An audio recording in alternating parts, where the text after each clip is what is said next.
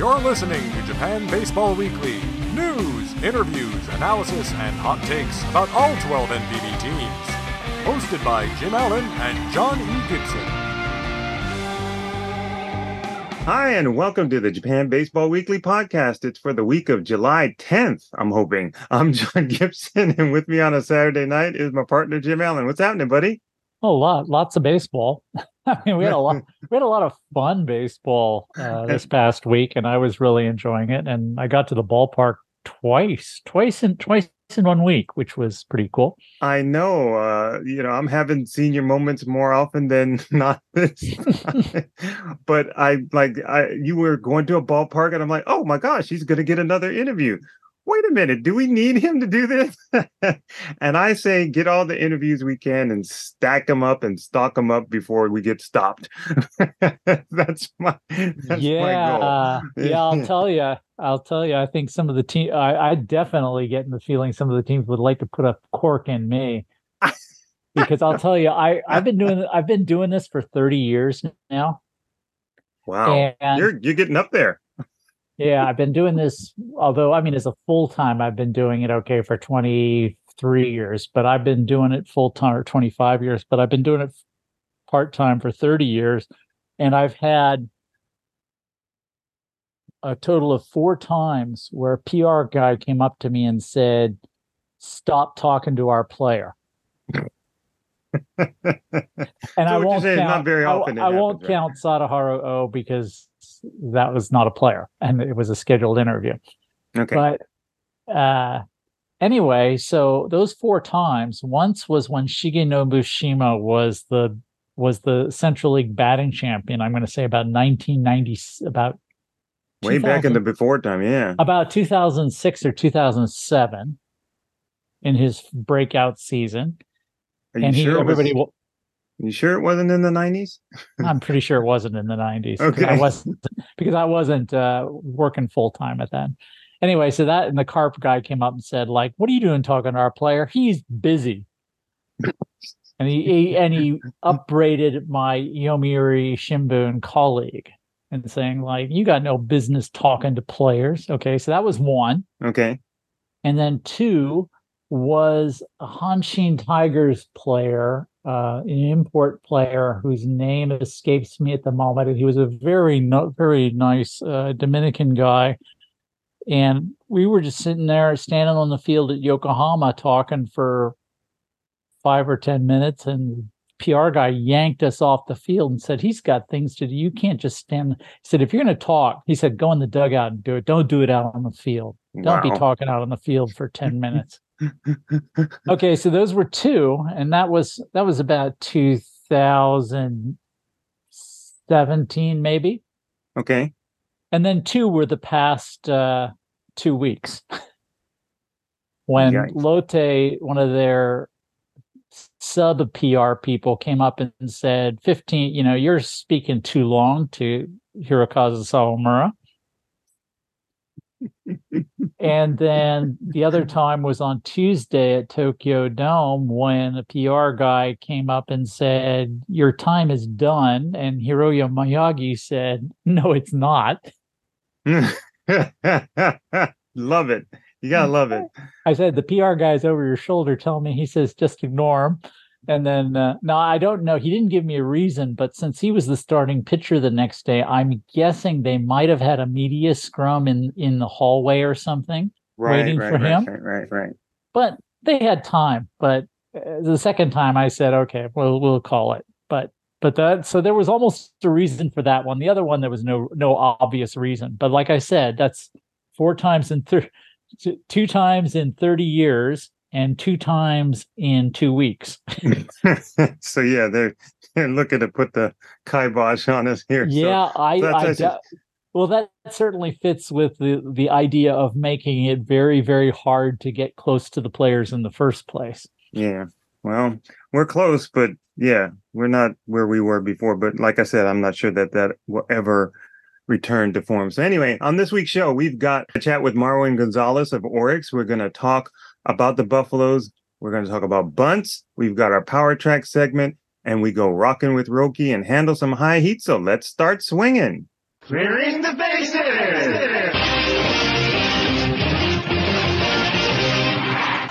Okay, well, as I was at the aforementioned Tokyo Dome on Tuesday talking with the Orix Buffaloes and the Rockton Eagles were playing at the Eagles were hosting a game at Tokyo Dome as they do now and then, and had some nice chats with the players, Daichi Suzuki of the Eagles and Hiroyo Miyagi and Marwin Gonzalez. And it was, we had spoken in Osaka in March when we were allowed to walk in front of the Orix dugout because it was a WBC. Right, it wasn't an NPB run that's event. Correct. Yeah. So, you could hear some muscles tightening all over through the PR corps that day. Sphincters in particular, right? Could have been. Could hear him clinch.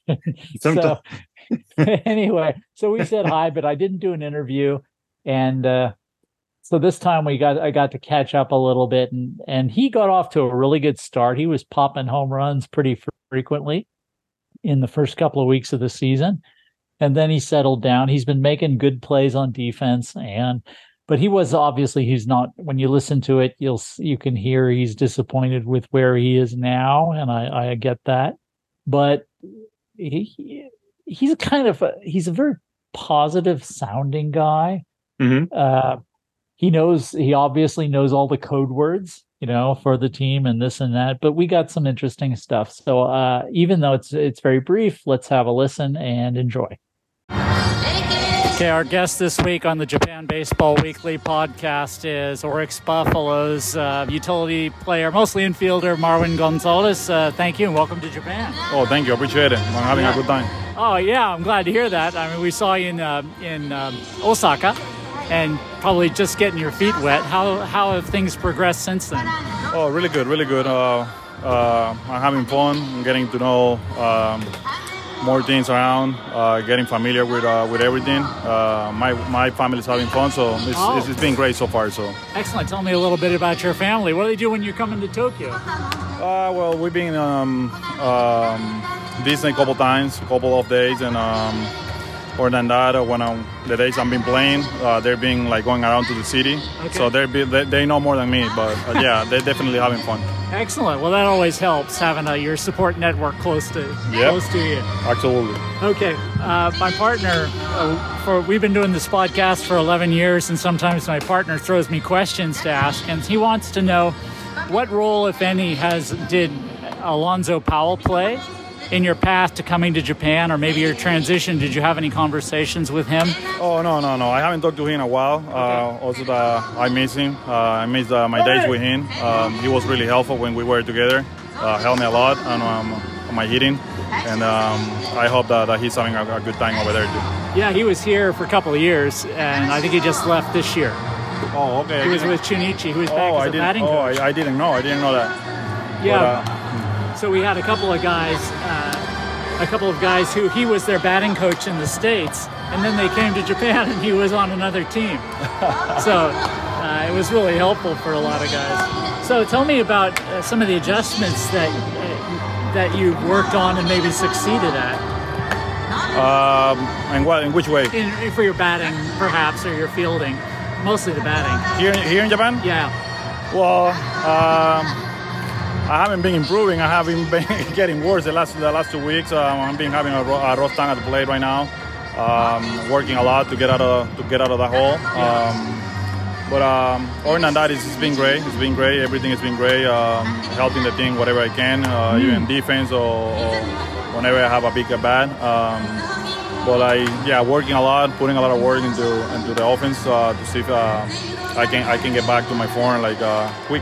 Yeah, you had a lot of home runs early on in April, and kind of slowed down. But you're still getting that that one hit, that one big walk every game. It seems making a big play in the field. Yeah. Trying to help in every way I can. Like I say, if he's not with my bat, I'm trying to play defense. Being there, making 100% efforts on every play. And yeah, that's what it's all about. Okay. Well, tell me. What's impressed you about Japanese baseball? Because it's a little different, the rhythm's a little different, the things are a little. What kind of things have you noticed? I will say how clean they play the game. There's no many mistakes. There's no many errors on defense. The routine plays made every time, almost like most of the time. But yeah, it's like the clean baseball fundamental. It's like there every game, every inning. Every run counts, even early in the game, which you don't see that on the States. But yeah, it's more like how clean they are on the field, how good they play defense, and the fundamentals, basically. Yeah. Well, when you say the clean, I remember the first time I went and saw an MLB dugout, and I'm going, wow, yeah, Ichiro was right. The dugouts, he went there and he said, oh, the dugouts are crazy, I can't stand it, but I was used to this. Yeah. And then I went to MLB and I'm going, oh my God. So clean in lots of ways. Yeah. I'm talking about clean, clean defense too. Like I understand. They don't make mistakes. Like every play is made, and yeah, you don't really see that in the States. Like most of the pitchers here are like super athletic. They make every play. Yeah. And that's I think that's where the games are like close all the time. No a lot of runs, and I mean, it's unbelievable. Yeah, they take the PFP really seriously. Yeah. You do the infield every single day. Yeah, 100%. Now, does that help? Does it help? Because obviously, you've been doing this for years and years and years, but it's just the daily. Does it get to be a grind? A little bit sometimes. I think I'm lucky to be in this team. Like, this team doesn't. It's not that they don't play defense good. Yeah, we're good on defense, but like. Compared to other teams, like we don't take infields every day, okay. So it's being like it's different to other teams. But like the same times, like the days that we take infields, like we take 100%, and then try to make every play, and then try to keep it clean. Okay. Well, of course, your manager had his experience in the States, and he's he's one of these kind of a new age managers in Japan who's more player first than some of the old school guys. So. That's got to be a nice environment for you. Yeah, I've been loving it. I hear comments from other teams, and it's like a little hard for the foreigners because they're not used to that. It's not that they're complaining, but it's like they're not used to this routine every day, and it's a little different. But I'm happy to be here, and then lucky to be here too. Well, I'm sure the fans are happy. We're in the English media. We're really glad to have you here, and hopefully be healthy and have a really good season. Thank you. Appreciate it. Okay. Thank you for joining us. Okay. Thank you, Mr. Gonzalez. It was such a great pleasure to catch up. Hopefully we'll get to see you again before too long. Thanks so much. And thank you for getting the interview, man. You've been busy. Well, I was there. That was it. Okay. Well, what would you like to comment on? Well, let's just feed the elephant in the chat room here. I knew that was coming. We have to talk about the banging trash cans. And Alonzo Powell, who was on the Houston Astros, as was Marwin Gonzalez when they beat the Dodgers in the World Series. He joined Chunichi as a coach. And at that time, I think I interviewed Alonzo and asked him about it, and he said, look, man, you never heard my name come up in those investigations, so let's not even bring that up. And there was a moratorium or a gag order or all of the above placed on all individuals involved with it, and they cannot talk about it. And that's that. So we can ask all we want. You know, we're just going to get the same answers from everybody involved. However, I found it odd because Alonzo Powell is, you know him and I know him, and sure, if he doesn't agree with some of your opinions or things don't, you know, have rubbed him the wrong way in the past, you're kind of on the outside. But if you're on the inside and you are on the same team or something's going on, you're friends for life. All right. So why did Marwin not contact a guy who coached him at Houston, just happened to coach in Japan? And just, I mean, I'm not saying anything's this or that. I'm just saying it's weird. It is odd. It was, it was 6 years ago. It's odd. That's all I had to say about that. So your peanuts, get out of my face. Okay. So I didn't. I didn't make a big deal. He's sort of been everywhere. Gonzalez's career was going.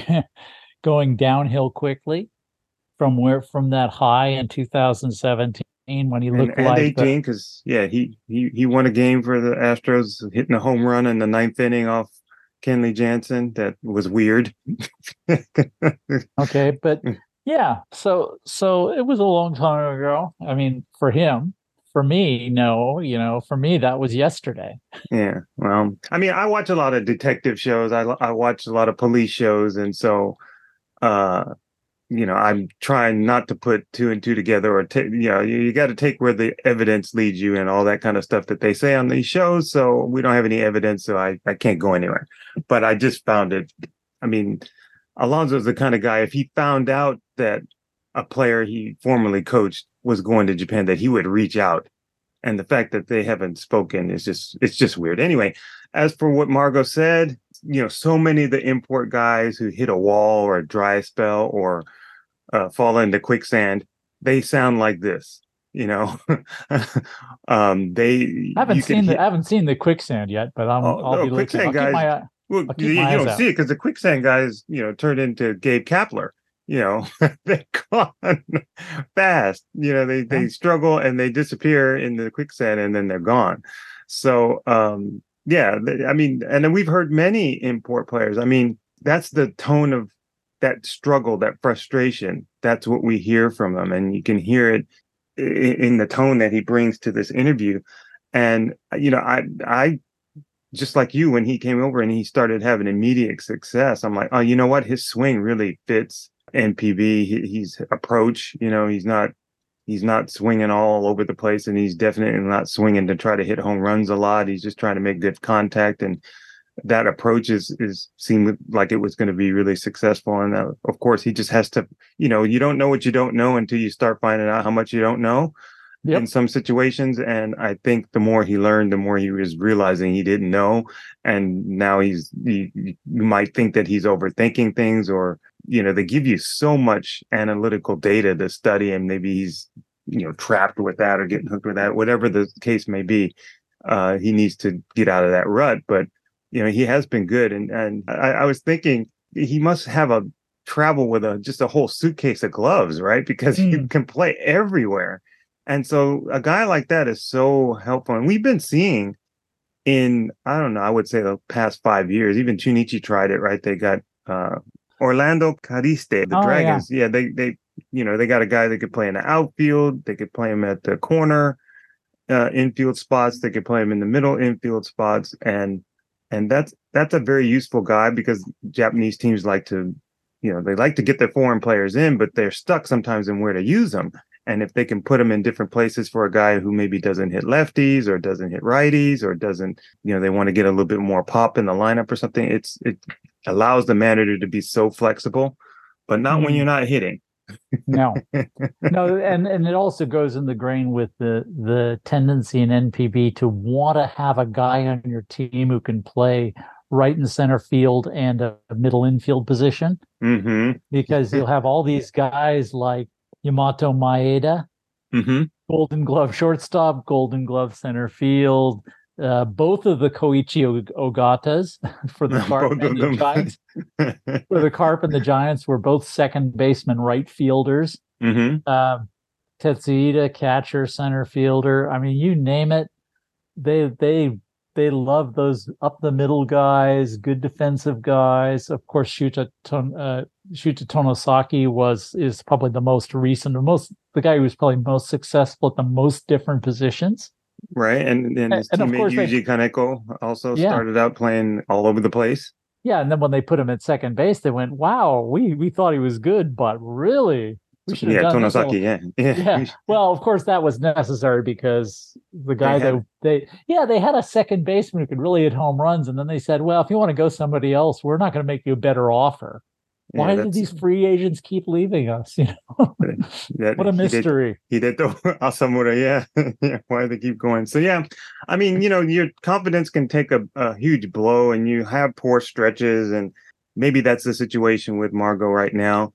But I think his game kind of fits Japan, and I expect him to bounce back. And but it's still difficult to overcome, because all these, you're battling opponents who all study your every move and play you so often they can really detect your weaknesses and exploit them. And that's part of the challenge, and I keep complaining that these teams, the players, especially in the Central League, don't want to do the necessary work to study the Pacific League opponents. And yet when they have their own opponents in the Central League, they can't solve or you know, that those opponents are puzzling them or frustrating them to the point where they're not having success. You know, why don't you go and play somebody else that you don't know that much about, so you can just get back to the basics and the fundamentals, because you've also obviously left some of those things behind to in the pursuit of analytical, you know, advantages. So I don't know. I mean, it's certainly frustrating, and I certainly got that in the tone of this interview, that you know, he's searching and he's hoping things can turn around for him. And like I said, I like his game. I think in his swing, and I think it plays well. It's just a matter of making things work and finding an approach that can help to lead to consistency. Yeah, it's so easy to get off the track of, you know, get away. I mean, you've got a set of skills. You come with a set of skills, and certain things you're really good at, and certain things you know you got to be watching out for and be careful of. And then you at the same time you're learning all these different pitchers with different timing, and that's a challenge. And you're dealing with all this other noise going on about how things are different and the practice is different and all this other stuff. And you get success, and all of a sudden, you know, you hit the ball. Sometimes you'll hit the ball really hard by accident. You know, I mean, you think it's right, but it's you know, you think you're on it, your swing's on it, but what you didn't know is that the circumstances were very weird. You know, the circumstances were abnormal in that case. Okay, and so you're thinking this is the way to go, and you're going down the wrong path, and you get away from what you're doing. You know, it's really easy to do, and. The guys who are focused on succeeding in Japan and ignoring all the other stuff, ignoring the results, ignoring what people say, and getting back to what am I doing, what do I need to do, am I doing it, being able to break down and knowing what they can really do and really what they need to stay away from. Those guys will get back to where they are. It's the guys who are still thinking I should be succeeding and I'm not, but I'm just going to keep going. You know, it's baseball is hard, and I still say this, that if you took an MLB star, and you put him in Single A, and he went in with the assumption that he could homer in every at bat, that guy wouldn't last long. I mean, he'd get eaten up, right? Because, you know, Barry Bonds, maybe not. You know, guys who are at the extreme end of the talent range, maybe not. But most guys, the level, the quality of is not all that different. You know, it's a very minor step. And anybody who comes to Japan with the idea that, you know, I'm going to show these guys how to play baseball, it's going to learn to get a humility lesson. Well, remember when we had the panel discussion, I asked Trey Hillman and I asked Dan Evans about the fact that we haven't seen a foreign player come over here and just become a huge star in quite a while. And that was concerning to me. And I don't know that we got an answer that I kind of agree with, but we got different opinions about it. But you're right. That I think that's number one is guys come over here and they don't realize how difficult or how high the level of baseball is. And then we always get comments such as it's a thinking man's kind of game. And so if you're being forced to think as well as think on your feet and be an athlete, you know, that's a different kind of challenge. Just if you're used to, okay, you throw it as hard as you can and I'm going to swing as hard as I can and we'll see who wins, you know, 95% of the time. That's just a different approach, and so now you actually have to think and use your head, and you know that adjustment is tough for guys as well. Well, on Sunday I had a brief, I was walking along with David McKinnon on the way into the park, and I said, "Hey, you know, how's it going?" And he said, "Yeah, I'm getting there. I'm getting to understand. You know, I'm getting to where I'm not looking for this pitch in this situation." And I said, "That's hard because." You know, you've been looking for that fastball in that situation for the past 15 years. You know, it's one thing to say I'm not going to look for it, and it's another thing for your body to know it's not supposed to look for it. Yeah. And habits die hard. Old habits, new habits, they all die hard. So that's part of the thing. So yeah. I liked his approach. You know, I'm just going, you know, getting in my reps and doing my stuff and going after it. And I think he sounds serious enough. I have no reason to think he's not. But yeah, it's easy to get lost sometimes. And we'll see. A lot of guys come here and they fail at first. I mean, so many guys come here and they fail at first. And if they don't play for the Hanshin Tigers and Yomiuri Giants, sometimes they do quite well. # high heat. Sometimes. Well, I mean, you know what I'm talking about. I know. And, you know, I was out at Tokyo Dome today and I talked to Lewis Brinson and I said, I called him left shot. I let him know that, you know, I was calling him left shot. And he said, oh, yeah, okay, I got you. And he figured it out. And but he said, yeah, they just sent my buddy Adam Walker. You know, they just sent my buddy Adam down to the farm. And I said, man, you try playing in Hanshin, man. As soon as the record goes bad, you know, there's bad things in the newspaper. And we just talked about that whole thing, and it's silly stuff from the outside, right? Don't let the outside destroy the inside, and that's a hard thing to do. It just really is. So there's so much more than just the baseball part of it. So yeah, but yeah, I enjoyed the conversation. Let's get a little talk about the Buffaloes in here before we move on. And I just really like, you know, they didn't have a great start and they didn't have a bad start. They were just kind of meandering along. I think we underestimated what Yoshinobu Yamamoto could do on the mound, and we spent so much time drooling over Roki Sasaki, and obviously the WBC we enjoyed what Shohei Ohtani did on the mound, that we just forgot about Yamamoto, and he really has pitched like Japan's ace again, and he won today. He has his league-leading 8th win.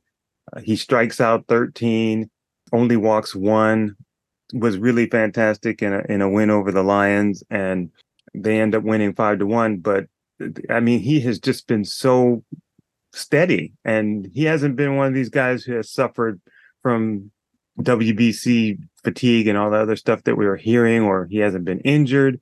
Yeah, he had one bad game. I think he got knocked out. He gave up 4 runs, and then that's it. Everything else has really been a quality effort out there for him. This was a high quality start, obviously. He's leading right now. He's right there with Sasaki in ERA. I believe before today he was right behind Sasaki in ERA. I'm not sure if he moved up or not. He was tied for the league lead in wins, so he moved into the league lead with the 8th win, and then he was 4th in strikeouts, and he had 13. So I mean, you know, these thoughts of Sasaki just claiming everything as the top pitcher have been greatly exaggerated. No, I don't think anybody thought he was the greatest pitcher. He thought he was the best pitcher in Japan at this moment. Who's he? Which Roki Sasaki. Okay, but that's always subject, you know. But with Sasaki, that's subject to change because we've seen those games where he's in that groove, and it takes special things to get him out of it, like the Carp did in Interleague when he was. He looked absolutely amazing, but a couple of things fell their way, and they had a good response. They reacted to him well, and they were able to exploit his weaknesses and hit him pretty good. Yeah. Well, relatively speaking, you know, as well as anybody hits him. So, no, I think Yoshinobu Yamamoto is something. I'm still quite eager to speak to Shunpeta Yamashita. His curveball. I mean, I just think I want to see him and Yamamoto pitch on consecutive days, so I can watch their curveball. You know, just watch them because they're just beauties. Or you can also watch guys develop symptoms of, you know, a cold or flu or something else, and not be in the lineup those 2 days. Indeed. But so, I did see somebody the other day on Twitter. They said you've got Yamamoto, you've got Yamashita, the aforementioned, and then you've got Sachiya Yamasaki, and you've got Taisuke Yamaoka. He said with all these Yamas, Orix has a mountain of talent on the mound. Oh. Goodness me, let's not go. Oh, for those of you who don't know, Yama means mountain in Japanese. So I thought it was a good one, man. It was a good one. Yeah. You gotta, you know what, you know, as many bad ones as you put out there, you gotta compliment when one of the other people come up with a good one. Come on, man. Yeah, well, I'm an Oyaji, but I'm gagging on your own stuff. But look, they've got to. I mean, I look at this in terms of playoffs. The Buffaloes are second in the Pacific League at the moment on winning percentage points. Yeah, but I mean, let's say they win, or let's say they finish in second. Either way, I think they can get through that first playoff situation with quality pitchers and still have starting pitching left over to start well. And I think we talked about Yamasaki, the starter, not Yamazaki, the reliever. Correct. Last week. And we just talked about him learning how to be more consistent and getting them. I really think he's getting the most out of his talents right now. And that bodes well. Yamaoka, he is a quality pitcher now. I'm not sure. He's a similar guy. He's not as in the terms of really good stuff, mm-hmm. but inconsistent. Right. Either the command's inconsistent or the stuff's inconsistent. But he'll, of course, I've said it a few times before. But most of these NPB pitchers, they're where they are because they got a pitch or two that's just really wicked, mm-hmm. that can be really wicked. And then when they can throw a couple of pitches for strikes, and they can throw one of those things is particularly nasty, they're going to go 7-8 innings and leave you looking at a 2-run deficit. Right, and I think it's a matter of how often they can do that, which is learning the mounds and learning to adjust. It's like an old it's like back in the day when I owned a car. How did you learn about your car? Well, it broke down. When it broke down, you learned what was wrong with it, and what you needed to do to nurse it along. And that's what these pitchers, they learn the different mounds in the league. They learn the different hitters. They learn what their fallbacks are. Hiroyo Miyagi, I say, what'd you learn from the WBC? Said, I didn't really get, I'm still kind of sifting through some of the things he said. He's been talking to Shota Imanaga too much, and he was getting a little philosophical for me. Oh yeah, don't do that. Yeah, start with wait for the sun to shine, right? Or something. Okay, get out of here. But he was talking about talking to pitchers and learning other ways to get guys out. And I'm saying, yeah, I guess that makes sense. And especially when you've got a wide arsenal of tools, and none of them are so outstanding that you're going to be able to live on that one alone. Mm-hmm. So it is interesting, and I think it's all about compiling those experiences and getting practice with them, knowing how to adjust when your curveball isn't working. I mean, I've heard guys say this and that, but anyway, so that's the thing. And experience comes with that. We've seen that with Roki Sasaki too. Pretty much all the young pitchers you watch, if you watch them enough, you'll see them making these adjustments. Sometimes it takes a long time. Sometimes it takes a maddeningly long time. Sometimes there are injuries, and they're pitching with what it feels like somebody else's arm, as some pitchers say. So yeah, I mean, I was going to talk about Miyagi, and just in the fact that I think if you go into the playoffs against this team, there's 5 deep quality starters you're going to have to deal with, and those guys we mentioned there. And then they can, if they have to throw a 6th guy out there, which I doubt that they have to do, they can find somebody to start a game. But the thing I still worry about, I have been worried about for a couple of years, but they've gotten through it, is the back end of the bullpen, the 8th and the 9th innings, and how they're going to handle that. And I think that's an issue going down the road, that they're going to have to, make sure that Soichiro Yamazaki is going to have to make sure. I mean, they have to find out if he can take that heat in the 9th inning, especially in a playoff situation, because we saw in the Japan series, they were trying guys out in the ninth inning, I think Abe, I can't remember his first name, but Abe didn't do so well in one situation. So I think those are the things that I would worry about. But and then offensively, I'm going to start calling him Crash.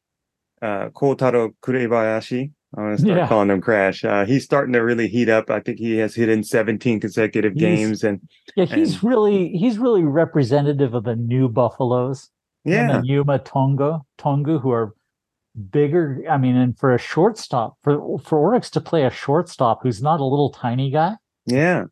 Is a remarkable turnaround. Not a little tiny guy, because they have a collection of those. They do. They've essentially tried to corner the market on these, and nothing against Shuhei Fukuda, who's a guy who I love, but just little guys. Yeah. They just wanted like the smallest players in the world, figuring that, well, they'll get to the ball quick and they can bunt. And they can hit the other way. I say don't take those guys too close to the North Pole. Somebody might claim them up there. Hashtag high heat. Don't get them too close to Santa Claus.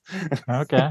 Okay. But we got to move on. But yeah, I really like what the Buffaloes are doing. They're getting good contributions up and down the lineup. The manager has just really come in and calmed everything down. And we don't talk about the Buffaloes as in the Buffalo, and then the last part being LOWS, Buffaloes, that we haven't even had to worry about that. And they, I think, in terms of rundown plays, the Trevor Bauer rundown play that he wasn't involved in really took the cake on making or botching rundowns from Orix. So they don't even have to have that out in the ethers anymore.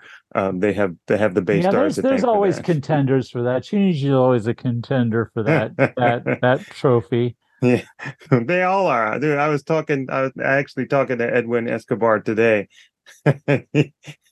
about all kinds of botched rundowns. So maybe one day when we do that, I wasn't talking to him for an interview, but when we do the interview for the Bay Stars, we can talk about that. But let's move on. It's time for our Power Trax segment, and I'll start it off just by saying this was confusing because, again, my process is just to think, okay, who is really hot? And obviously, I'm thinking, well, the Bay Stars were hot because they ended up winning the interleague session, and that was mostly June. And I thought the Carp had a good June, and then SoftBank must have had a good June. And then I actually looked up the numbers, and it was different from what I had thought. So I'm starting it off, but I'm going to start off by asking you, do you just strictly look at the numbers first, or do you have a thought about who played well in a particular team or a particular player, or how do you go about when you do? I basically look at the numbers first because the month is a haze for me. When I think about, you should see Jim's face, everybody. He's got his hand on one side of his head. Is a haze. Like 5 minutes ago, it seems like a haze. Okay, no more personal stuff. No more personal secrets. Yeah, 5 minutes ago, I don't. What's your name again? No, don't ask. How'd you get this number? Don't ask, don't tell. First of all, I certainly believe that, you can watch everything, and you can watch lots of things, but you have biases. Yes. You have biases, and I try to, when I'm tasked with one of these assignments, like to figure out who was the best player at a position, or, to guess, because we're all guessing at one level or another, whether you're watching their feet or you're watching their OPS, we're all guessing. None of us know. So I try to limit my personal biases and sort of work from, let's see who did better in this or that. Sure. And then sort of think, think about the contexts. So. All right. Yeah, well, so like I said, I thought, okay, immediately my brain went to the Bay Stars, and they had 13 wins, but it was the Hawks were 15-8 in June, and I was surprised by that because I know everybody. It seemed like those top four teams that were tied at the top of the interleague standings with the 11-7 record or 12-8, 11-7 record. And so nobody really had a huge advantage of those four teams. But I didn't think it was SoftBank. And I just forgot, you know, you talked about the Hayes a second ago. I think they started off the month hot, and then they got into Interleague, and they were so-so. In fact, they started off with Chunichi, and they couldn't really put those guys away. And they were sluggish in that sense. And then they had a run, but I think that they weren't as good in Interleague as I thought initially. And so then I said, well, number two, it's got to be the Fighters or the Carp, because they had good, not necessarily Junes, but I know the Carp were doing well, and the Carp were 14-9 in June. And I thought, okay, that makes sense to me. But what happened with the Fighters? And the Fighters, they really weren't as good as I thought in June. They were 10-12. They were under 500. And I'm like, how did that happen? That was weird. But the Carp, again, the Bay Stars had won 13 games, and the Buffaloes also won 14 games. So I'm like, I didn't see that. Where did they come from? So I was just, you know, the whole top three for me was just kind of jumbled. But I think I think SoftBank coming through with 15 wins is pretty significant. And I think the Carp actually got really hot. And I think they got hot at the end of the month, too. And, of course, they've been cooled off in Nagoya for some reason. Then that's the thing about baseball. You just, you know, you go in with Alan Kuti, who hasn't lost and hasn't given up a run, basically, to the Dragons all season. And you go in with Daichi Osada, and you expect to win those first two games, and they've lost them both. And not only that, they've given up more than one run to the Dragons, which is weird. So you just... That just shows you how unpredictable baseball. Well, they figured they were going to go in, and they beat the Swallows 8-0 on Friday a week ago. Yeah, and then they go into Nagoya and they figure, well, we can do that. We can do that here. Let's just laugh. They went in saying, let's have another 8-0 game, and you know, be careful what you wish for. Yeah. Dreams can come true. Yikes. What about your bottom three now? Did you have any idea? I think it's pretty easy for me. Swallows and Dragons and Lions. Yeah. Not in any particular order. For me, I just immediately put the Dragons in at the bottom. And I remembered that they had a decent, you know, like about halfway through Interleague, they had a chance. Had they done things against the bottom three teams of the Pacific League, they had a chance to finish in the top half, let's say. Let's not be crazy here, but they had a chance to finish in the top half, maybe top five. My choice is probably colored by the last week, in which the last 5 days the Rockton Eagles have played pretty well. Yeah. So. They could easily. I think the bottom three really should be the bottom four. It should be the bottom five. I mean, immediately. So the first thing I thought of was the Dragons. I thought of the Swallows, because they, as bad as the Dragons have been, and I've said the record is bad, but they're a good team. They're in games. You know, if we ever get a chance to study margin of victory in a loss, so to speak, so they're plus minus in losses. I think it's going to be really close. Their plus minus in wins is going to be really close. They're a good team. They just don't win games. But the Swallows, they score runs, they give up runs, then they play a tight game, and then they give up runs, and they just lose games too. And I just couldn't believe the Swallows were, you know, at some point, because it flipped back and the world is back on its kilter, but it was off kilter for a while because the Dragons were ahead of the Swallows. And I'm like, that doesn't make any sense. And so now the Dragons are in last place. But those two teams were really bad. And then for me, it was I had the Eagles down at my, I think, number 10 team. And the Eagles weren't as bad as I thought for some reason. And I don't even know how they got through. So I was just confused. I'm with you. It's like things were in a haze for me. But they were 10-13. The Eagles were in June. And, of course, the Lions were 9-13, and the Marines were 8-12. And you said it could be the bottom three can be the bottom five, because you jumble those teams up together, the Tigers, the Dragons, the Swallows, and the Marines and the Eagles, they could all be last, or they could all be, you know, tied for 10th. Yeah, the Marines are a little bit of a puzzle. Sometimes they're a puzzle in the sense that sometimes the pieces come together and you go, wow, there's a picture there. It works. And other days you're just looking at a jigsaw puzzle with missing pieces, and you're going, this ain't going to work. I'm with you. And it wasn't working. But yeah, I mean, again, Roki Sasaki having to take a little bit of time off. I think he had some extra rest. And then the other guys did well, though. The other guys did well when he wasn't on the mound. And that's what has been surprising this whole season. Sure. He did a Sunday, Tuesday shift. Mm-hmm. And then he did a Tuesday, Wednesday shift. So basically he's pitching on 8 or 9 days now. Right. Yeah. Just a little bit of extra rest. Yeah. Well, which is different from Trevor Bauer, who's pitching 4 days on 4 days rest. And let's just say mixing up the rest for the other pitchers in the rotation. Let's put it that way. So he can pitch on 4 days rest because that's what he's used to doing. Well, but whatever works. I don't have any, it's all about what the manager thinks is best for the team. If he thinks that's best, then go for it. Yeah, yeah.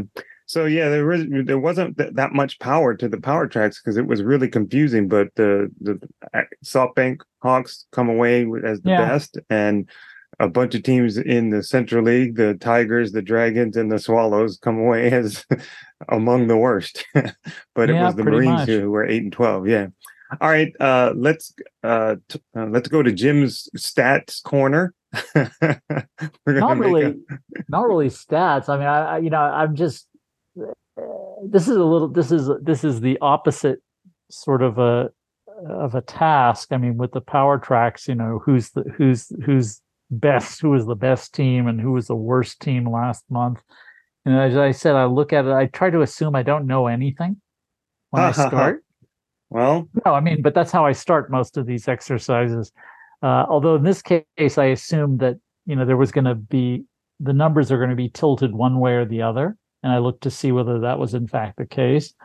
And this exercise was called, does the league that is required to bunt by having a pitcher batting 9 bunt more often? Because one league is, is required to bunt because they've got pitchers, and the other league basically has zero requirements to bunt other than the game situation and the manager's choice of how to win the game and what he thinks is the best for this game and this situation and these players. Okay, so it's all about choice. And as Bill James said wisely once, not everything comes out of his mouth is wise, but he says that's where strategy, real strategy and real options and real tactics and differences lie, when there's a difference, when you have a choice to make rather than when you're forced to do something. Mm-hmm. When the pitcher bunts in Central League games, 90%, it's not because the manager is thinking, well, what if I have him swing away? That's rarely part of the equation, right? It's pretty. I would say it's probably. I said 90% before we recorded, but it's probably closer to 99% that they'll let the pitcher not square to bunt in a bunting situation. Yeah. All right. So you set up this. Okay. So that's what you did as an exercise. Yeah. Is that we should assume one typically assumes that the league that's required to bunt will bunt more, and in fact, through Friday, the Central League pitchers have bunted 80 times this year, and not surprisingly, the Pacific League pitchers have bunted twice in interleague, of course. Right. So. Part of that is the opportunity. Well, part of that is, yes, is that the pitchers hit in the Central League, so they bunt. That's period. Yeah. They attempt to bunts, and many of them are successful. Enough of them are successful. But the interesting thing was that if you took away the pitchers, the Pacific League, the league where the managers can choose to bunt, they do it a lot. They do it a lot. And I thought that was quite interesting. So I looked, I forget what the totals were, what I told you before, but basically the Central League puts down a bunt by a position player about 5% of the time that there's a runner on first base. I have the numbers. I have them in front of me. Okay. You said Pacific League teams have sacrificed 324 times, twice by pitchers. The Central League has bunted 277 times, 80 by pitchers. Right. So there's a huge, it's about twice as often. So, and then if you look at the number of runners on first base, singles plus walks minus intentional walks and plus hit by pitch, the Central League hitters, position players, are bunting about 5% of the time there's a runner on first. Mm-hmm. And the Pacific League batters are bunting about 8%. Okay, so I thought, oh, this is kind of interesting. And you'll look and see that when it comes to the position players bunting, every Central League team bunts less than every Pacific League team. So that's just, you know, that's interesting that, you know, you give Japanese managers a choice and they're going to choose to do pretty much the orthodox thing. They're going to do, they're going to, you know, go with the program. Yeah. Now, and go ahead. Oh, okay. Well, before we got on mic, I was saying, yeah, a lot of that comes with context. Like if you look at the Dragons, it all comes with context. Yeah. You look at the Dragons, they don't score runs. So they're going to bunt more just to try to get a guy in a position because they don't hit home runs and they don't hit a lot of extra base hits. So to get guys to cross the plate, they're going to have to get them in the scoring position in the first place and hope they can dink a single somewhere. The Swallows have been scoring runs, but they're also one of the big bunting teams. Yeah, and that's part of that is the context of Munetaka Murakami struggling this season, not hitting the kind of home runs at a rate that he was hitting last year. So it's not just about trying to get on in front of him. It's like, you know, he's not hitting, so let's try to get home without having to use him. I think if you looked, you would see that it's not the Swallows' number two hitters who are doing. You know, it's not the hitters in front of him that are bunting, it's the guys after him that are doing the bunting. And my point being, they're all bunting. Yeah, my point being that they're not having the run production that they had with him hitting home runs, so they're trying to generate runs throughout the lineup instead of trying to rely on him to generate some runs like that. So yeah, that makes sense that they would all be bunting behind him or in front of him or wherever because he's not producing. In front of him. Well, I mean, he's not producing, so it's not like they're relying on. Last year, they would never like just give away an out because they would think, okay. Oh, sure, well, they would. No, Takatsu really hasn't changed at all. I don't think. I think he bunted a lot before. He bunted pretty much all up, and he bunted a lot, pretty much with the exception of he doesn't bunt. He doesn't bunt in front of Murakami much ever, unless it's like he needs one run and there's a runner on base and. You know, but it's a pretty small subset. It's pretty much he bunts everybody if Murakami's on base, and he's still on. Of course, this is another thing. He's on base a lot. He even when he's batting .213, he's on base a lot because he leads the league. You know, he leads Japan in drawing walks. So that's a bunt opportunity. Osuna and Domingo Santana both get on base a fair amount. So those guys are on base. Yuhei Nakamura bunts a lot. Whoever they've got bat 6th, 7th, 8th, they bunt a lot because there's guys in the middle of the lineup who are on base. And I don't think it really has much to do with Murakami's failures to drive in runs. I think it's just the way Takatsu is wired. All right. Well, we can disagree there. I mean, if somebody's in the middle of your lineup producing regularly, I think you might. I would think they would bunt more often because generally in Japan, when you're winning. I mean, you know, how often do you see teams bunting when they're 3 runs ahead? A lot. Yeah, they bunt a lot. Yeah, when they're down by 2 runs, they ain't bunting. Yeah. Oh, well, okay. 3 runs. They're not bunting. Yeah. Depending on how, where they are in the lineup and where the inning, what inning they're in. But yeah, but I hear what you're saying. But he's Takatsu's pretty much an old school bunter. I think that's probably the biggest thing there. Yeah. Run production down on those teams. And I think that's part of a lot of the bunting in Central League. The other teams, like there's no real dynamic lineups out there. There's no real dynamic, I think the Giants have one. They have the potential, although they're not scoring a heap of runs. They're not. They're definitely not at the bottom of the pack in runs scored, and they hit home runs. So they don't really have to, in my opinion, they don't have to do as much bunting as maybe some of these teams that don't have a big power hitter in the lineup. Like we haven't seen a lot of production from the. And the other thing is when you're playing at Tokyo Dome and you know everybody in your lineup can hit a home run. Everybody in the opposing lineup can hit a home run. That the value of one run is less than it is in other parks, and that's the thing about. I would agree. And that's the motive for Hanshin and Chunichi bunting so much, because runs are hard to come by, and one run is more valuable in those parks. Agreed. So it makes sense to bunt there. It makes much less sense, And this is the paradox is that Jingu. It doesn't make a lot of sense to bunt as much. It probably doesn't make as much sense to bunt as much as Takatsu does. But Takatsu loves his one run strategies. He's an old school. His tactics are super old school, and Hara used to do that. He'd have a home run laden lineup, but he couldn't help himself from bunting every inning. He's kind of gotten off of that, which I find odd because he seems to be set in his ways in so many other ways. But no, the interesting thing I found out, of course, a couple of things are obvious when you think about it, is that when you have a pitcher batting ninth, it changes the dynamic of your lineup. Mm-hmm.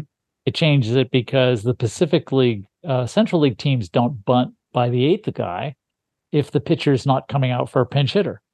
Right. Because he's an out. Yeah. And so the Central League number 8 hitters don't bunt very much. And the Central League leadoff hitters don't bunt very much because they're batting after the pitcher. So that's fairly obvious. So those are and of course the Central League number 9 hitters bunt a lot. Well, so unless you're the Dragons' 8th hitter and someone gets on to start the inning and you bunt because you're going to hope that the number 1 batter can, the pitcher's an automatic out, you're an out, but you're just hoping that number 1 batter can drive in the runs. That's the way Tatsunami plays it. Tatsunami, and that's why they don't score. Tatsunami is another case. We'll talk about him in a future show. Yeah, we got a question about him. Obviously, the last thing I would say about that is the dynamic of having the pitcher bat ninth is really interesting, because I've been contending for the last 10, 15 years that batting him ninth is the dumbest thing you can do because you try to teams mostly stack their best hitters 1, 2, 3, 4. Mm-hmm. And then you take your worst hitter and you put him next, you put him as close as you can to your 4 best hitters. That's a problem. Now you say, it doesn't look like it because he's at the bottom of the order, but who bats before the number 1 hitter? It's the pitcher. So the best place for the pitcher, if he's an outmaker, is 8, not 9, because the 9 hitter, even a lousy hitter, even a guy who's getting on base, 260 is a huge improvement over your pitcher. Somebody has a decent chance of giving the best hitters somebody on base in front of them. So, and there's logic to that. It's worth about 10 runs a season. So, which is pretty much a game, which Alex Ramirez has exploited well, even if he didn't realize it. Well, I was talking to, like I said, Lewis Brinson today, and I said, Alex Ramirez kind of broke Japanese baseball when he started doing that, because he got guys to think outside the mold of, automatic, put the pitcher in the 9 hole and then let's go and play the game. And so Shinjo comes along and he's playing hit and run with bases loaded, and he did the same thing. I think he put the pitcher in the 8th hole, and he's done some other unorthodox things. But he doesn't get the criticism that Ramirez got because Ramirez did. He broke Japanese baseball first, so it was already broken before Shinjo got here. but the whole thinking about it is backwards, because the reason you should bat the pitcher 8th is not because he's a good hitting pitcher, but because he's a bad hitter. This is the one that people don't get. You bat your worst hitter 8th, because then he's with the other worst, then he's next to the other worst hitters in the lineup and not next to the best ones. But, gotcha. But people in Japan are, they're still, and MLB too, they're still stuck in, well, MLB, they don't have to worry about that because they got a universal DH now. But the Central League is still stuck.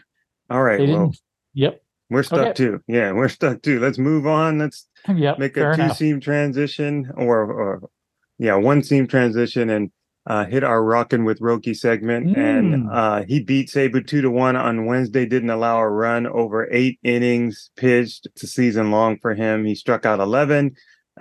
He is the first to 100 strikeouts in the Pacific League. He had one walk this night. And what I found interesting was after the eighth inning, he's in the dugout. Masato Yoshii, the manager, walks over to give him the thank you for a good job handshake. And Sasaki's like, get that hand away from me. And he didn't touch it. He didn't shake hands with me. He's like, I'm ready to go back out. And he was not allowed to go back out. And it was a 2-0 game. And I like Naoya Masuda. He has been a reliable closer for them, but he's no slam the door shutdown guy. He's kind of a mess maker. And he allowed a run. And I gotta be honest, it really wasn't his fault. Even Koshiro Wada, their speedster they used usually as a pinch runner, was out there and left, and the wind played tricks on him and he couldn't catch a ball, and so that's how the run scored. But Masuda got out. But anyway, that customary you're done handshake, Sasaki didn't want anything to do with it. I thought that was interesting. And he won, and he looked good again. I just really it seems to me that he looks most comfortable in the wind on the mound in Chiba, because the fork was good. The slider helped him escape, some jams. I guess he had a first inning jam, second and third with no outs. And he just, uses the fastball to overpower guys at times. And he just looked like a superstar and didn't give up any runs. And, when he did get in that first inning, when he did get into trouble, he was just able to ease out of it and looked really good to me. What did you see? Yeah, this was interesting. This is one of those games where you can notice a team approach to a hitter. Like when they went to the meeting and they said, this is what we're going to do. They didn't say this is what you ought to do. They said this is what we're going to do. And that's basically we're going to sit on first pitch fastballs. And so pitch one, fastball, single or double. Pitch two, fastball, single. Okay, runners on second. It was a single double. He had runners on second and third, I think, with no outs. Second and third, no outs. And then after that, it's like, okay, then he went to work and he's got into counts and he started striking people out. And I think even with 2 hits and 3 strikeouts in the first inning, I think he only threw 17 pitches, something like that. Mm-hmm. So he was pretty good. And basically what he did was when he got around to the guys who were getting hits off him on first pitch fastballs, he started throwing forkballs. And the Lions were so geared up to look for fastballs in fastball counts that he was throwing them forkballs, and they were swinging out of their shoes. I mean, it was the Lions. Give the Lions an assist for that game because they helped. He adjusted and they didn't. And by the time, I can understand Yoshi's like going, okay, let's just leave well enough alone. They might figure out what they're doing wrong by the 9th inning. So let's sit you down. And he's like, no, man, I'm in a groove. I'm doing well here. Let a brother get a shutout. Yeah, well, he hasn't thrown. I don't think he's thrown a complete game since his perfect game. So, yeah. Let's go for it. And I can see that. Hand out of here. And Yoshii said he was perplexed a little bit. It wasn't like he had a low pitch count, but it wasn't like he had it was 106, high pitch count. Yeah, it wasn't low, but it wasn't high either. So it was enough. Yeah, it was enough. It was enough to go either way in most cases. And I think they still I still think that the goal this year is to keep him on rotation, even if it's 8 days. So I think that was part of the thinking in there too. But I thought he was outstanding, and he and an MLB scout I was talking with a couple of weeks ago said he and Toshiya Sato seemed so far out of sync. Really? The first games they were working with each other, there was lots of shaking off and a lot of sort of like eye rolls and things. Oh, eye rolls I didn't noticed. And And I was watching for that, and I didn't see that at this time. I think that's, I think one of the adjustments he's made this year is to having catchers not Matsukawa. So he's worked with different catchers and getting different results, and he's worked on different mounds. You know, he's compiling that resume, you know, that, you know, how to succeed when plan A doesn't work. He's got that book going. So I think we're see a little bit, little by little, him being more likely to be dominant in other environments with other catchers, in other situations where he looks like he's in trouble. I never really felt he was in trouble. Even, you know, in that first inning, I thought, oh, first pitch fastball.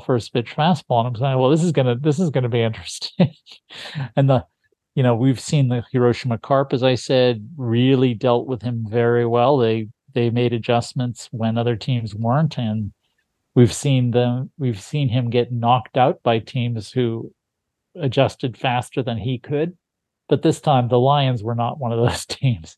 And Shigenobu Shima, my buddy, sorry, but your hitters didn't do it with the Lions that day. And the last comment would be David McKinnon, who I had a quote from a few weeks ago when I asked if he had faced Roki Sasaki. He said, no, and I'm not looking forward to it. Or I hope I don't. I don't remember the exact quote. Well, I was about to ask him how it went when he tweeted out those were four very uncomfortable at bats. Mm. David is no, he's not the only one. But yeah, congratulate. Just a shout out to David for being honest and saying it how it is. So it's not always easy. All right, let's go to fielding questions. All right, this one comes from Evan in St. Louis. He sent us an email, and he says, about a month ago, I visited Japan and got to see my first NPB games. I saw home games for the Marines, Lions, Hawks, Carp, and Tigers, and I really enjoyed the NPB fan experience with the performative cheering and different fans involved in events between innings, like the twirling umbrellas in Hiroshima. I can see myself coming back to Japan semi-regularly and want to follow an NPB team. So my question is this: how should I determine which team to root for?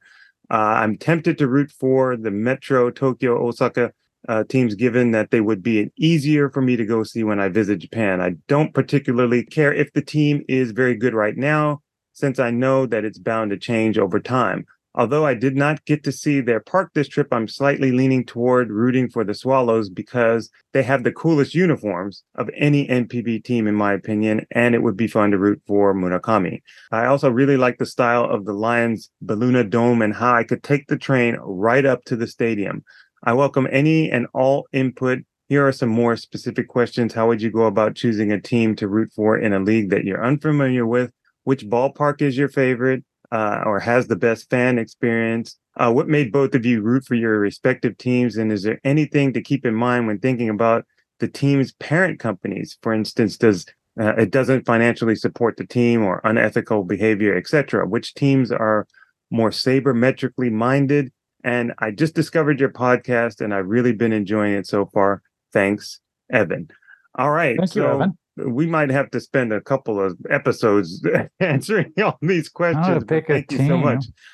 I don't know how to pick a team, to be honest. I think they tend to be kind of random. I wouldn't possibly have picked a team in Japan before I came here. Yeah. We've had this question, I don't know, in the past. Obviously, we had it a long time ago, and I'll say what I think I said then, which is, when we're young, we pick teams because of favorite players and favorite colors and uniforms, and I would stick with that format. A lot of times, if you're living in Japan, it's proximity. You know, you see that team on the news. There are local shows about. For instance, when I was living in Nagoya, there were local shows on Sunday morning with Sunday Morning Dragons, and they have highlights from during the week. And if it was a good week, it would be fun to watch the highlights. And if it was a bad week, you make sure to skip that. But proximity. Hey, Sunday Morning with the Dragons was only on for 10 seconds this week. What's up with that? No, it was only on my TV for 10 seconds. But yeah, the highlights. We only had 10 seconds of highlights. Yeah. I think you stick with uniforms. If you like those uniforms, you go out and get one, because that's the. over time, those shouldn't change that often. They are now because every organization likes to make a lot more money by putting out a lot more, what do they call it now? Swag and paraphernalia and all that stuff. Alternate uniforms, sure. It's just for money. I mean, give me a break with all these temporary, summer uniforms. And they even give them a name now. And I'm like, give me a break with all this stuff. I just want to know who's playing. Just make sure your alternative uniforms look like your real team instead of alternative facts. So I know who's playing. That's all I ask for. So I would use those things, number one, to pick a team. And, you're talking about a league and probably your Japanese is probably not all that great. So I don't even worry. I just find a player and a team I can root for because that's what happened to me. I just happened to be in Nagoya. I happened to, Los Angeles and Nagoya sister cities. So the uniforms were the Dodgers and that is my favorite Major League Baseball team. And the Dragons were similar, if not exactly the same. And so, and then Hiromitsu Ochai was a player I could easily root for. So it was a trifecta for me. And I started rooting for the Dragons, but I think I would have rooted for them even if Ochai wasn't the kind of player he was, because I like the uniforms and because of proximity. So if you're thinking, Evan, if you're going to be coming to visit and you want to pick a Tokyo team, that's good. If you want to pick an Osaka team, that's good. But don't count out these teams like Hiroshima or Rakuten. They're not that hard to get to. Once you land in Japan, you're going to have to take a train somewhere anyway, basically. So if you have to take a train to Sendai and root for the Eagles, don't be afraid to do that. But, in terms of that, I wouldn't worry about anything but what you like. Don't worry about how far it is to get to or all those other things. You're going to spend more of your time rooting from the States than you will from here in Japan, so you don't have to worry about how hard it is to get to. And I'm pretty much going to emphasize what John said and say that go with what feels best. And how I would do this is, A, do you like the uniforms or not? B, do you like? I would watch the games on TV or stream them somehow or on video. YouTube is great because you don't have to watch them live, and there's lots of stuff on YouTube that you can watch. And I would watch for the fan experience. If you can see like when they do their what they call the chants theme, this is a good one because it's a chant that they play when the team has got runners on base and they're in scoring position and they need a big run. And I'll tell you, if there are teams which I absolutely love the chants theme, there are teams where I absolutely love how the seventh inning song that they sing. There are teams that I like. Some teams have a different song for their when they score. I love the Carps pre-game and post-game. The seventh inning song they sing. I find their run scoring song, the Carp are going to win, win, win, clapping with the shamoji, every team is a little unique. I don't want to be cast aspersions on the Giants, but I find that the Giants chants theme sounds like 10,000 people in the right field stands have stomach ailments. Oh, wow. Hashtag hi. So just leave me out of it. But the Tigers, I find the Hanshin Tigers, I find to be hypnotizing. The Bay Stars, I love. The Swallows is fine. I'm a Swallows fan, but the chant theme is okay. It's fine. The Marines, I've always been a favorite of mine because while they may not have the most numerous fans, that goes to the Tigers. Their cheering section back in the day, not so much now, I think, but back in the day was by far the most creative in Japan. The players' cheers were the most creative and innovative. That's not quite as much as it used to be, but those things are what I would go with. Go with the uniforms. Go with if you like. The Jingu's a great place. I was captivated by the Swallows uniforms too. I also thought they were the best in the 80s, and the umbrellas in the outfield was just captivating for me. And then I had a friend at that time I was living in Shizuoka Prefecture which is, of course, closer, in the part of Shizuoka Prefecture that's closest to Nagoya. And most of the stuff there was Nagoya, was dragon stuff. But I had a friend, a student, who was a Swallows fan, and he filled me in all the Swallows lore. And that was enough to make me a Swallows fan. But I think you could find the same thing. If you can manage the Igloo song, then, yeah, by all means, follow the Eagles. But yeah, do it yourself. Look at all the videos of the different teams cheering and see which one catches your heart the most, because that'll be the most fun. Did you mention like every team in Japan just now? No.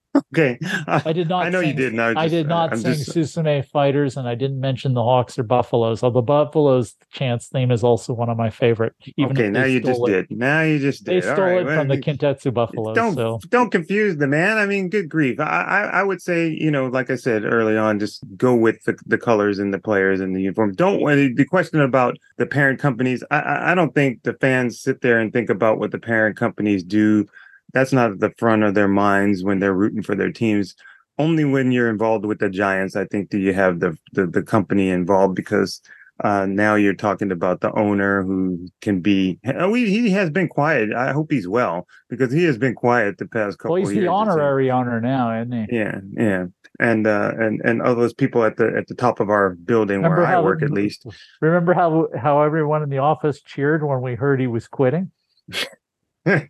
No comment. Still getting paychecks. Funny. Yeah, sure enough. But yeah, I think everybody, they march to the beat of their own drum. And so play your own drum, and it's okay to like more than one team. And pick a Pacific League team, pick a Central League team, and go with them, and see where you end up at the end, and have fun. Just have fun with the whole thing. All the teams are fun. I think I always say that my favorite fan base is the Lotte Marines, because they're just so active, and they're jumping, and they're in unison and screaming. And I think the Fighters had the Inaba jump a long time ago for one of their popular players, and that was really good, and used to make Sapporo Dome shake when we were up there, and that was cool. So there's just a lot of fun things to do when you get involved, and just come as much as you can and come see some baseball. And certainly when you come to Japan next time, let us know you're coming so we can say hello and maybe have a coffee. All right. Yep. Thank you. All right. Thanks so much for the awesome talking point. Anyone else that has a question, hit us up on Twitter at JBW Podcast with the hashtag HighHeat. Send questions via email to YAKYUJOHN@gmail.com. You can also go to our Facebook page and leave us a comment there. Now, we're planning a big discussion, let's say a midway discussion. We think we're going to have enough guys to do it next week, so look for that. So that means we won't have a guest, but we have our interviews lined up for the next 3 weeks after that. And we got the All-Star break, and we will power right through the All-Star break and into that weekend where they're playing games, including they have Monday games afterwards. So thanks a lot, NPB, for messing up everybody's schedule. But we'll be busy for the rest of the summer and on into the Japan series. So enjoy your baseball. See you at the ballparks, babe.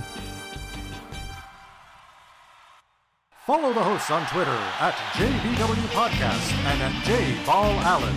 And feel free to submit your questions by email or tweet with hashtag HighHeat.